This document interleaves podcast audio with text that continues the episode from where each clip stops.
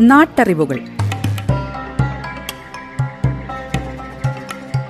ഔഷധ സസ്യങ്ങളുടെ ഗുണങ്ങളും ഉപയോഗരീതികളും.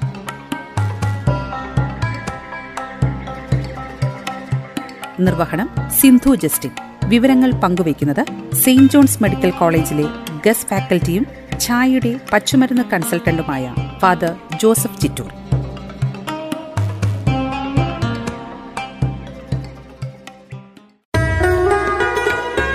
നമസ്കാരം പ്രിയ ശ്രോതാക്കളെ. നാട്ടറിവുകളിലേക്ക് ഹൃദ്യമായ സ്വാഗതം.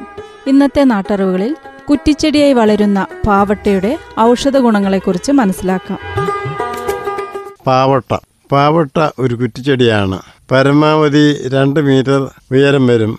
ശാഖകൾ ഉള്ളതാണ്. സാധാരണയായി ഏപ്രിൽ മെയ് മാസങ്ങളിൽ ധാരാളം പൂക്കൾ ഉണ്ടാകുന്നു. പാവട്ട പ്രത്യേക ശ്രദ്ധ കൂടാതെ വളരുന്നതാണ്. പലരും അതൊരു പൂച്ചെടിയായി വളർത്താറുണ്ട്. വേലിയുടെ അരികിലാണ് വയ്ക്കും അത് പൂക്കൾ ധാരാളം ഉണ്ടാകും അത് ഫ്ലവർ വാസുകളിൽ വയ്ക്കാനും അലങ്കാരത്തിന് ഉപയോഗിക്കാനും വൈദ്യന്മാർക്ക് കൊടുക്കുവാനും ഇത് ഉപയോഗിക്കുന്നുണ്ട്. വൈദ്യന്മാർ ഇത് നീര് മാറ്റാൻ കിഴി വയ്ക്കാൻ ഉപയോഗിക്കുന്നു. പാവട്ടയുടെ ഉപയോഗങ്ങൾ. അരസസിന് പാവട്ടയുടെ തളിര് അല്പം മഞ്ഞളും ചേർത്ത് അരച്ച് തേനിൽ കുഴച്ച് കഴിക്കാം.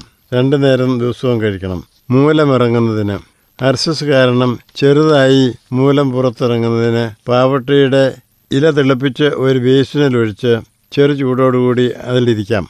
ശരീരത്തിലെ നീര് മാറാൻ പത്ത് ഗ്രാം പാവട്ട വേരരച്ച് കാടിവെള്ളത്തിൽ കലക്കി കുടിച്ചാൽ ശരീരത്തിലെ നീര് മാറിക്കിട്ടും ഒരാഴ്ചയെങ്കിലും കുടിക്കണം. നീര് കൂടുതലുണ്ടെങ്കിൽ രണ്ട് നേരം കഴിക്കാം. ധാരാളം മൂത്രം പോകും. കൂട്ടത്തിൽ നീര് കുറയുകയും ചെയ്യും. കുട്ടികളുടെ കരപ്പന്. പാവട്ട വേര് കാടിയിൽ അരച്ച് കരപ്പനുള്ളിടത്ത് പൂച്ചിടുകയും ഏതാനും ദിവസം കൊണ്ട് അത് സുഖമായി കിട്ടും. കൂടാതെ പാവട്ടയുടെ വേര് തിളപ്പിച്ച വെള്ളം കുടിക്കുകയും ചെയ്യാം. കിഴിവയ്ക്കാൻ കാലിനും മറ്റും നീര് വന്നാൽ പാവട്ടയുടെ ഇല കരിനൊച്ചിയുടെ ഇലയോടുകൂടി ചേർത്ത് കിഴി കെട്ടി ആവിക്ക് വെച്ച് ആ കിഴി ചേർത്ത് കിഴി വയ്ക്കാം. അതിനു മുമ്പായിട്ട് ഏതെങ്കിലും എണ്ണ പുരട്ടണം. അതിനുശേഷം കിഴി വയ്ക്കണം. നാട്ടറിവുകൾ.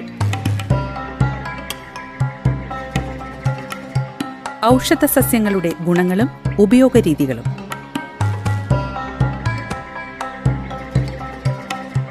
നിർവഹണം സിന്ധു ജസ്റ്റിൻ. വിവരങ്ങൾ പങ്കുവയ്ക്കുന്നത് സെയിന്റ് ജോൺസ് മെഡിക്കൽ കോളേജിലെ ഗസ് ഫാക്കൽറ്റിയും ഛായയുടെ പച്ചുമരുന്ന് കൺസൾട്ടന്റുമായ ഫാദർ ജോസഫ് ചിറ്റൂർ.